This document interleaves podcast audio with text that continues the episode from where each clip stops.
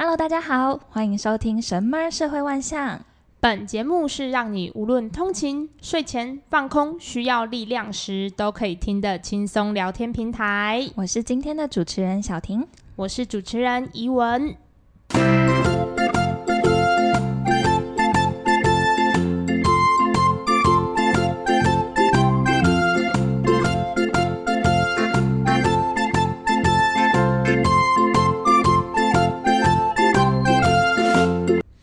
能要请小婷介绍一下，因为我第一次上节目，没有问题。相信我们各位听众朋友也听出来了，这个声音不太一样呢。那么呢，因为第一集和第二集是我和小杰搭配，四月开始，我们有同样是职场新鲜人的怡文加入，拍手。好的，那我要直接切入正题，嗯、这么迅速。大家都知道四月到了，那四月要聊什么呢？四月嘛，有四月七号的世界卫生日，四月二十二号的世界地球日，好拗口。简而言之呢，就是一个关爱人类和地球的一个月份。你刚刚讲的这些日期，让我想到联合国永续发展目标。嗯、不知道大家有没有听过这个？我知道，就是那个俗称的 SDGs。没错，就是联合国在二零一五年宣布的二零三零永续发展目标 （Sustainable Development Goals），简称 SDGs。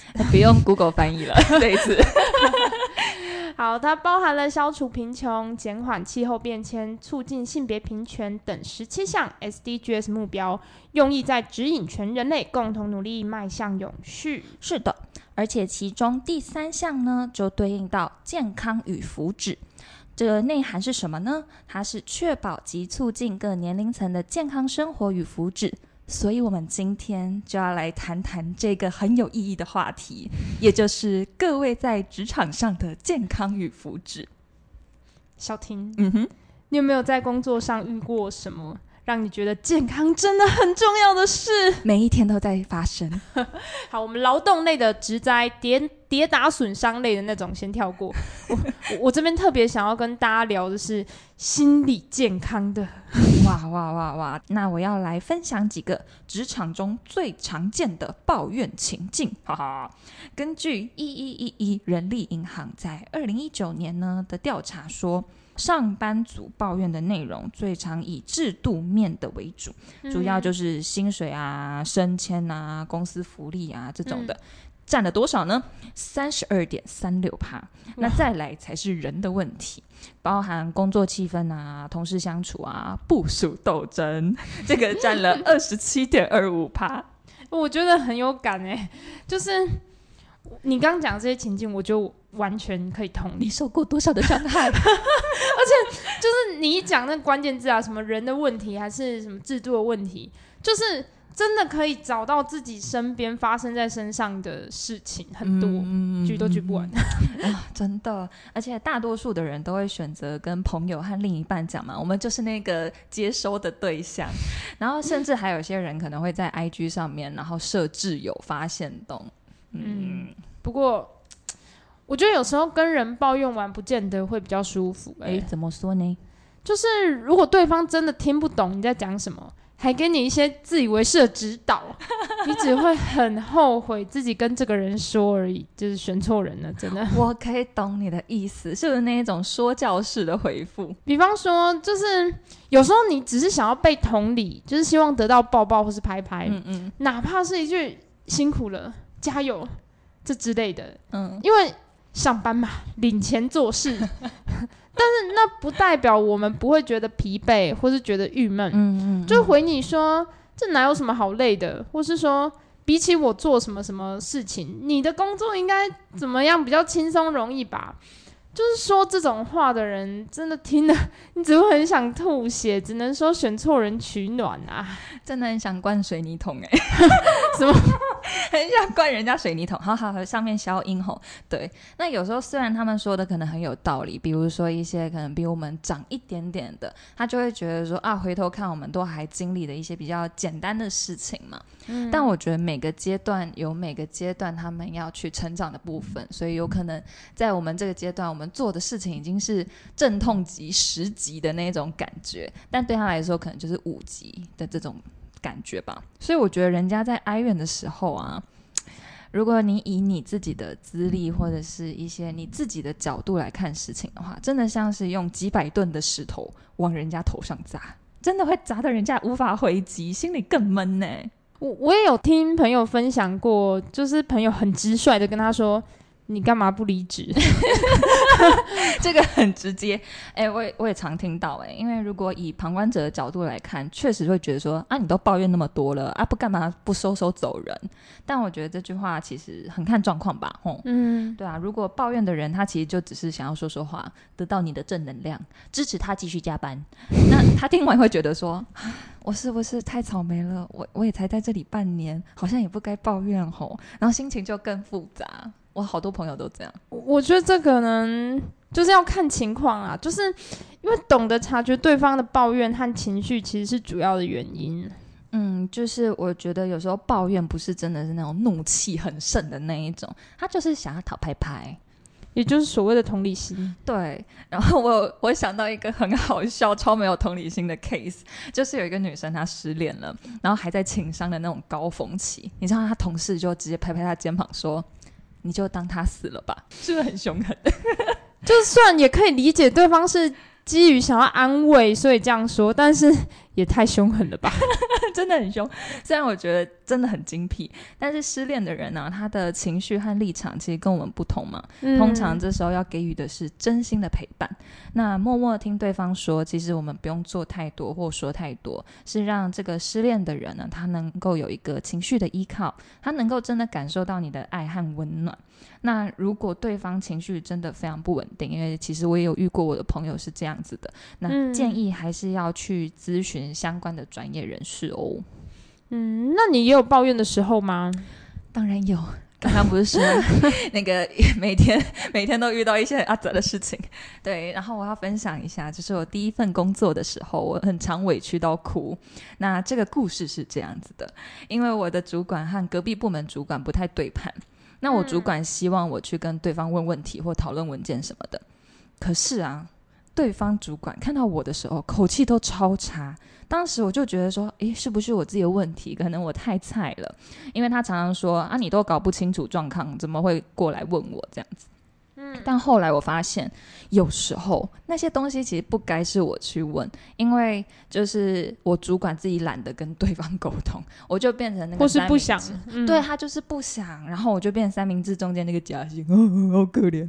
对，加上那时候公司很小，然后没有隔间，你知道，其实全办公室都知道我被骂，所以 真的真的是觉得哦，我的我的脸虽然也没什么好摆的啦，但就是、哦、好伤心，所以那个。那时候我就会在下午可能收到会计部门的小姐姐，她就会偷偷塞一杯咖啡给我，因为我觉得说，其实当你被洗脸的时候啊，大家其实都不会就是像偶像剧那样英雄救美，说帮你站出来，不要骂他，没有这种事情。对，所以就是可能偷偷的塞给你一杯咖啡，一个小点心，你就会觉得啊，真的耶，因为我都会在想说，如果是我，我看到这样子的同事，我应该怎么安慰？那其实真的就只要一杯饮料、一张便利贴，然后说加油，你就会觉得很温暖，有被陪伴的感觉，就像那个小姐姐做的一样。我觉得在职场上啊，就看到同事被上司骂，那个场面真的很尴尬，真的。就就是主管呃这么做，其实对下属来说是。双面刃，就他一则可以提醒你，嗯嗯，或者说公开提醒你，杀鸡儆猴的概念，就是顺便也跟大家说，哦，你如果做这件事会怎么样？嗯嗯。但是另外一方面，其实你也在跟大家说，如果你做了这件事，你会被这么处理，就大家也会怕你。然后，对，我我觉得可能好的情况是大家会更积极工作，嗯，不好的情况是会觉得这个主管不近人情。嗯，就是。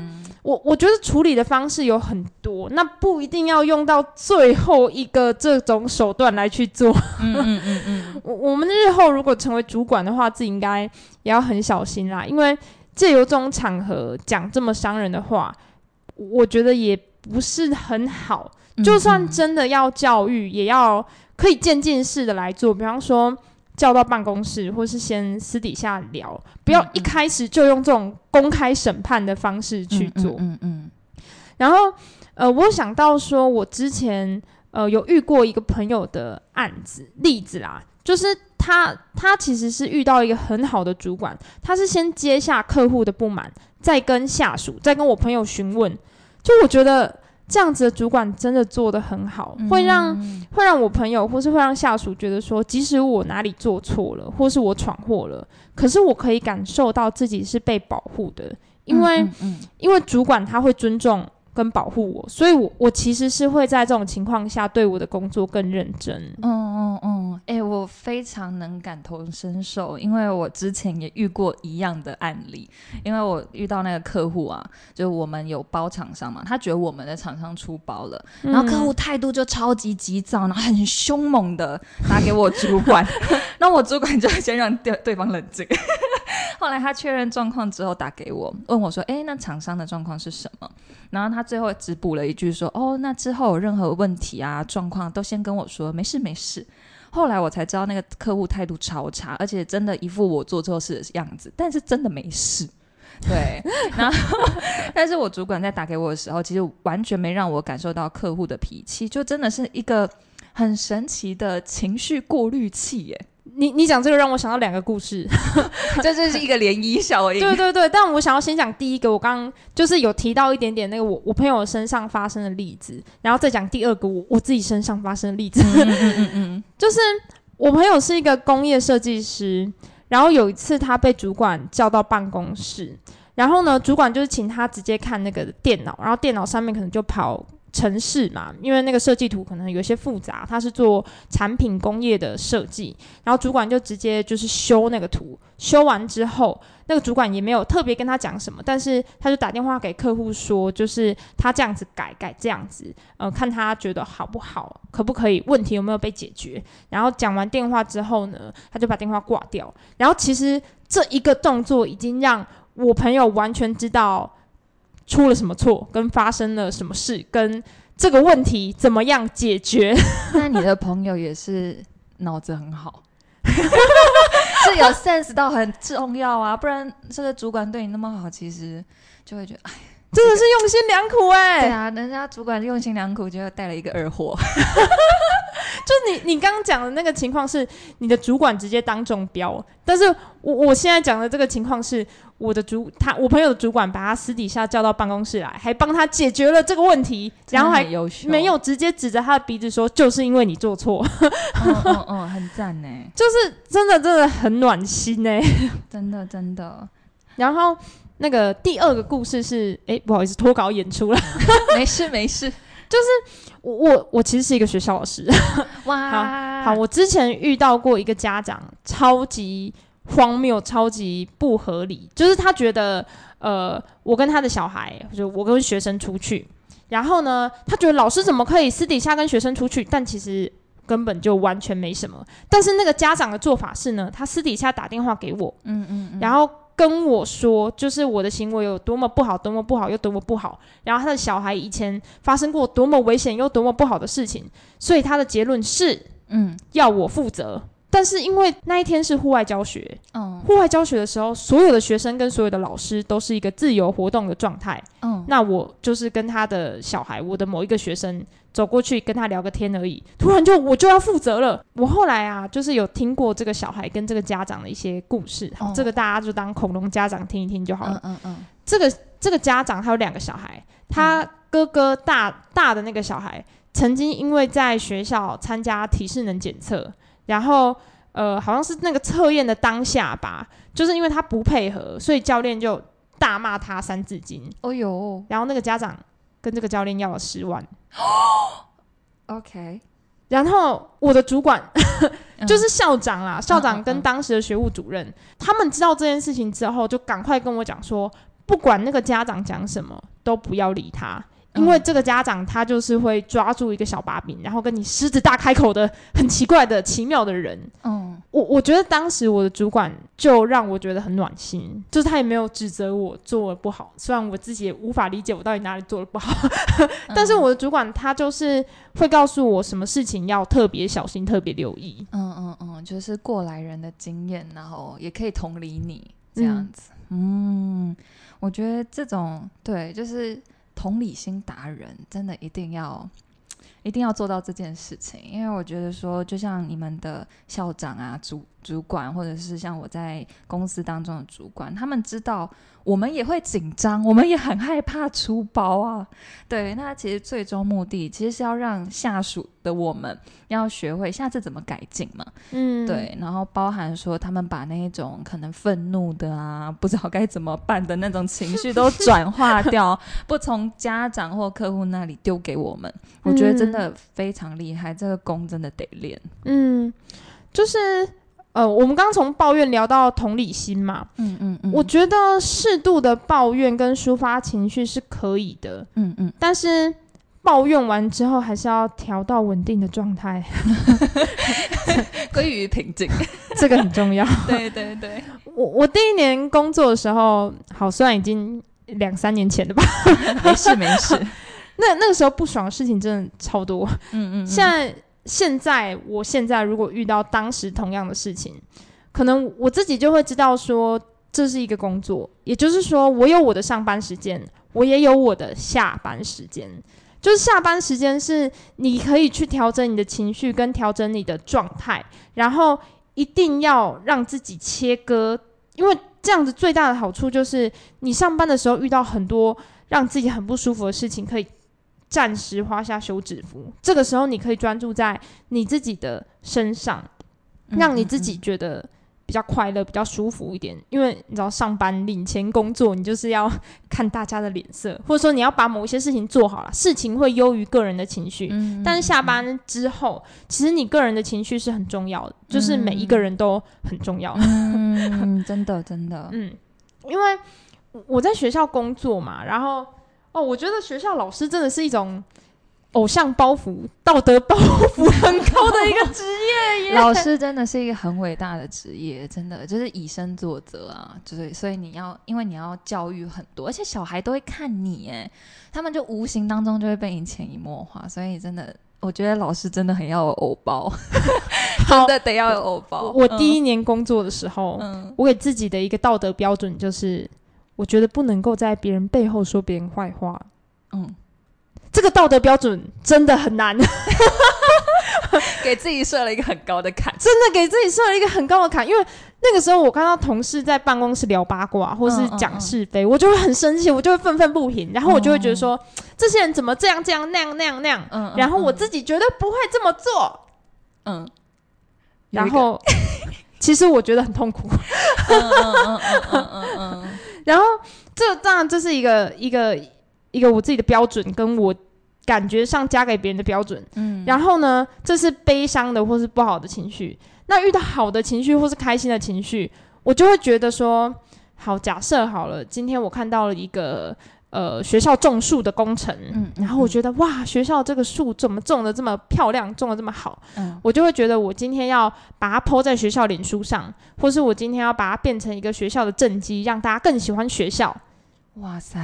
伟人一般的情操，就 就是，即使是我的下班时间，或是即使我现在有什么各式各样的事情，我都会觉得，哦，我今天我要把这个开心的情绪分享出来，而且是借由一种学校的形式，就是公司啊、机构的形式，去把这个好事分享出来，把它变成是一个对学校有帮助的宣传。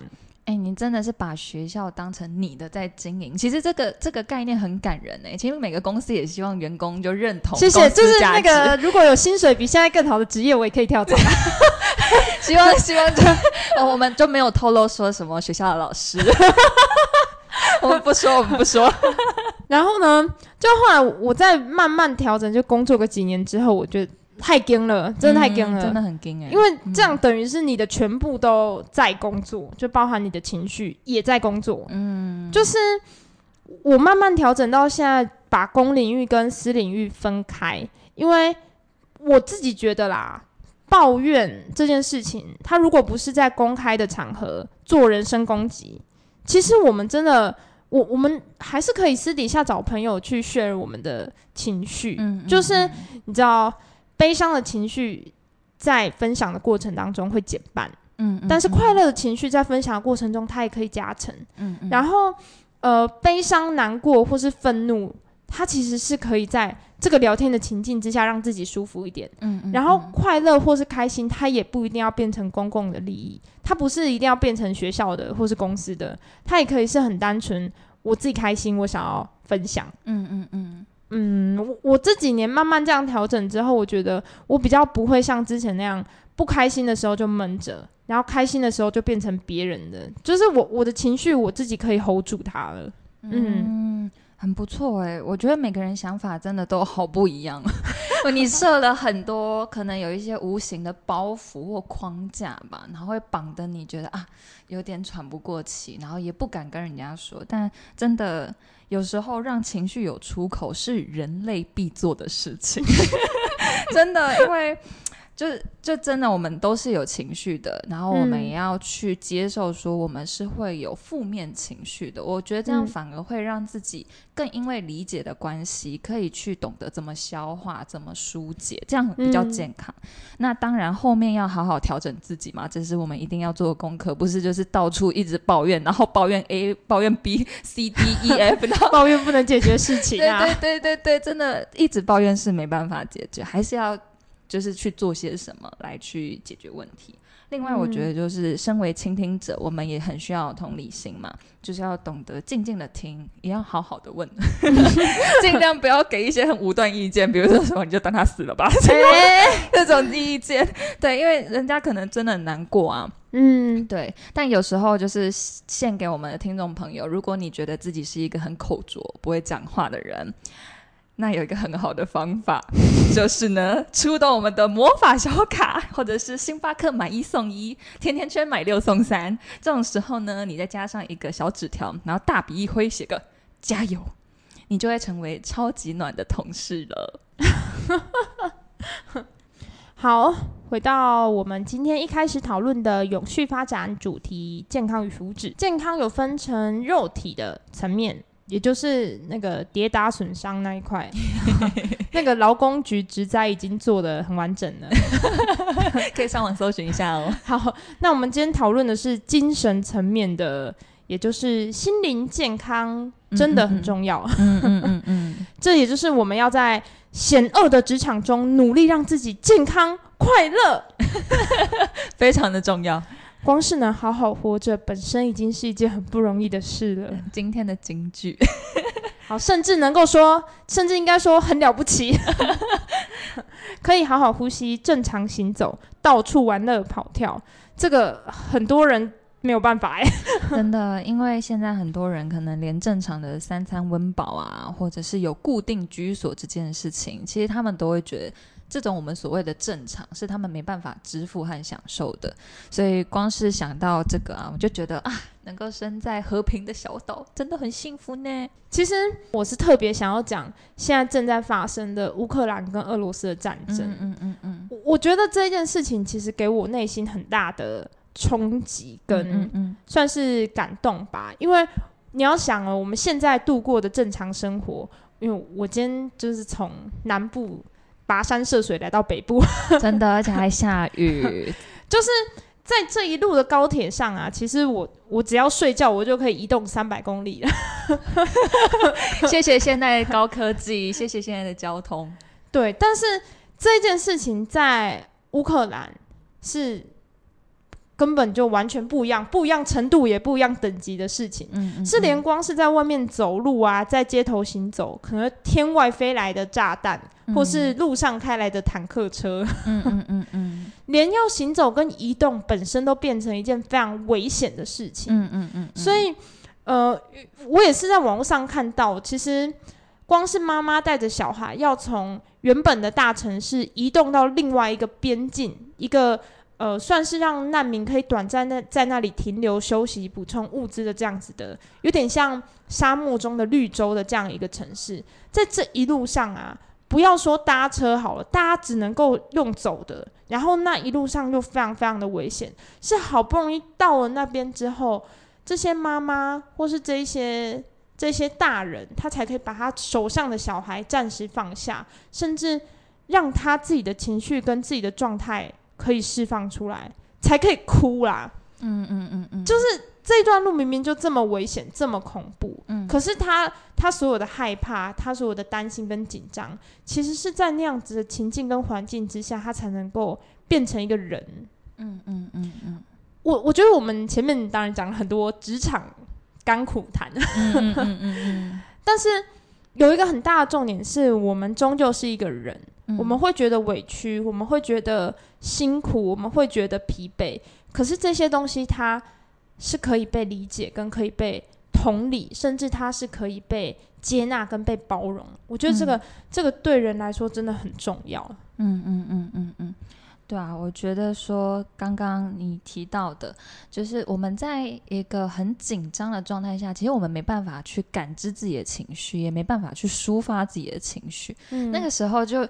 没有办法感受到我是个人，就是因为你就在逃嘛，对。嗯、然后只有在很放松或者是有时间，我们可以去感受自己的时候，我们才是就是就是有人的那种感觉，对啊。所以虽然我们刚刚就像你说抱怨了很多，但真的其实要蛮感谢自己还能够去。感知自己的想法，然后去疏解情绪，还有人听，我觉得这件事很感恩呢、而且就是可能像我们吧，我们都还有一份被知心的薪水，虽然我们是社畜一般的存在，但至少我们还是有领薪水，还是能够支付我们的生活。其实真的想想还是蛮感谢的吼。就是虽然听的那些人可能回答会让你吐血，但是。他有在听你讲话，对，他至少好像有听进去一点点，他没有跑走，或者他没有看到你就走掉这样，对对对对对，勉强还有一点人格道义在。然后每个月刷唇部的时候，就会知道自己在干嘛。对，天哪，OK OK，哇，太写实了，我们好真实。好，如果呢，我们一直觉得自己很烂，工作很烂，生活很烂。好，讲到之后呢，假的都变真的，讲了三次都变真的了，真的，就是放着不管的话呢，不管是肉体还是想法。就会越来越糟。对，我觉得说就是这边人放着不管，其实就是放着你那一些。我觉得我很烂呐、啊，我觉得我生活很烂呐、啊，我觉得我身边的人也很烂，我主管也很烂。这种想法不管，就让他在那边生长。他真的像霉菌呢，滋滋滋滋就越来越多。对，所以其实我们无论是自己这个人的外表嘛，或者是我们的想法，其实都需要管理。就像我妈最近在种花，嗯、然后她，你知道她种红豆嘛？她种的好。心得哦，他就撒了十二颗从那个杂货店买回来的红豆，哇，它长得多好！因为我妈每天都细心的帮他瞧哦，早上的太阳比较强，他就搬到里面一点。然后下午的太阳比较就是可能没那么强，他就调一下角度，他就很细心在管理那些红豆，嗯、让那个红豆哦长得很美。我第一次看到红豆可以长得很漂亮。我小时候都用棉花种红豆嘛，然后就是长得歪勾起来。对，所以真的就是，如果你不管理你自己或不管理你的想法，其实就会引发蛮多的问题。嗯，嗯你刚刚讲红豆好。偷偷补充，我阿嬷也有种红豆，种的好吗？种的好吗？哎、欸，他真的很厉害，他是一个农夫哦。那这个另当别论，真的，这个这个 level 不一样。好好回来回来，就是我觉得我们工作或是我们活着，我们并不希望事情变不好。嗯，其实我们还是希望生活，或是希望我们自己越来越好。嗯嗯，嗯。然后刚刚讲很多管理管理管理嘛，所以重点就是要管理。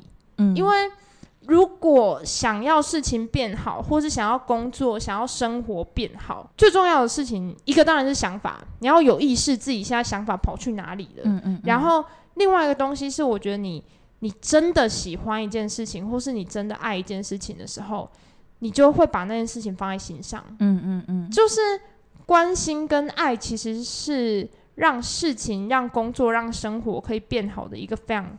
根本的核心，嗯，然后其实我们中间有讲到主管跟下属的这个这个关系，跟怎么样的主管会让我们觉得很暖心嘛，嗯，嗯，其实主管的状态跟主管的职位也是一种管理，就是他会管理我们。甚至我们可能好，刚刚已经露馅了。我是学校老师，好，我也要管学生。如果不管学生，学生就会很乱、很吵、很脏，好真实。但是呢，如果我就像一个妈妈一样，一天到晚在后面叫他交作业，或是叫他打扫，或是叫他闭嘴安静。他就只会觉得你很烦，嗯嗯嗯，就是他已经有一个妈了，他不需要第二个。天下的妈妈真的也都辛苦了，真的。其实妈妈跟老师真的是要搭配，哎。就妈妈有时候要扮黑脸，那个小孩觉得哇你好烦啊，一直命令我，然后老师就要哎给他一些其他的比较软一点教导之类的。对啊，妈妈辛苦了，妈妈辛苦了，老师也辛苦了，都是教学。谢谢我，我真的今天来真的被大大同理耶，谢谢谢谢谢谢，谢 握个手握个手。对，就是同理，我要讲的就是同理。嗯，嗯，嗯，因为好，假设是学生，好了一个 teenager，嗯嗯嗯，就是。他有的时候会做出这样子的判断，跟做出一个匪夷所思的行为。就如果呢，我是站在一个老师的角色，我真的永远无法理解为什么学生会放任自己的桌子这么烂，哎哎，乱，不好意思，我要讲乱，已经腐化掉了那一张桌子。对，就是他可以不要再画桌子了吗？拜托，这个桌子也不是他的。糟糕，一直抱怨呢。孩子嘛，孩子。对对，但是如果我今天是一个小孩。在学校上课就是这么无聊，嗯，老师讲的东西我其实就是听不太懂，嗯，然后这课本上又写这个无字有字天书，嗯。那我能够做的事情就是画画桌子了嘛？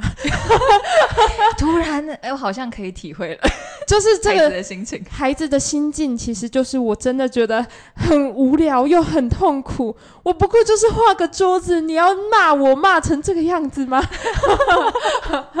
突然能同理他们了。是的，这就是同理。嗯嗯嗯好，但是同理还是要管理。对对对，我还是会跟我的学生说，虽然老师知道你在学校很无聊，可是桌子不是你的呀，桌子是学校的，所以我们还是要好好爱惜它。嗯嗯嗯嗯，哇，老师为人师表，虽然内心可能是讲另外一句话。对，我刚刚也都听到了，我们大家都听到了他刚刚内心的话。没有，我只会把后面那句话跟学生讲而已。对，他还是一名很好的老师。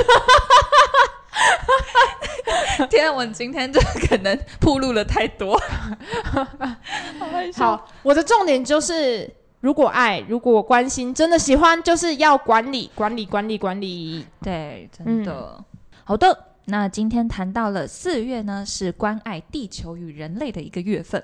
那进而呢，我们讨论到在职场上的我们会遇到各种跌跌撞撞，还有各种抱怨。那我们该如何去疏解情绪？整理自己，还有如果我们成为了听众，或者是我们就是接收到这些负面能量的这样子的对象，我们应该要怎么样去陪伴？然后我们要怎么样去表达？我觉得这真的是蛮需要去学习的一块。嘿哟，那接着工商时间，好，CGM 有出同理心说话技巧教学影片，只要上网 Google CGM 暖心说话术就会出现啦。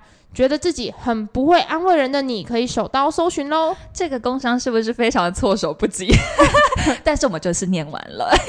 好啊，那最后呢？因为疫情期间大家其实都戴着口罩啊，保持社交距离，隔着荧幕跟人家互动，大家真的辛苦了。那希望大家都能够健健康康，无论是身体或心灵，都要平安健朗哦。那么今天节目就到这里，我们下个月再见喽，拜拜，拜拜。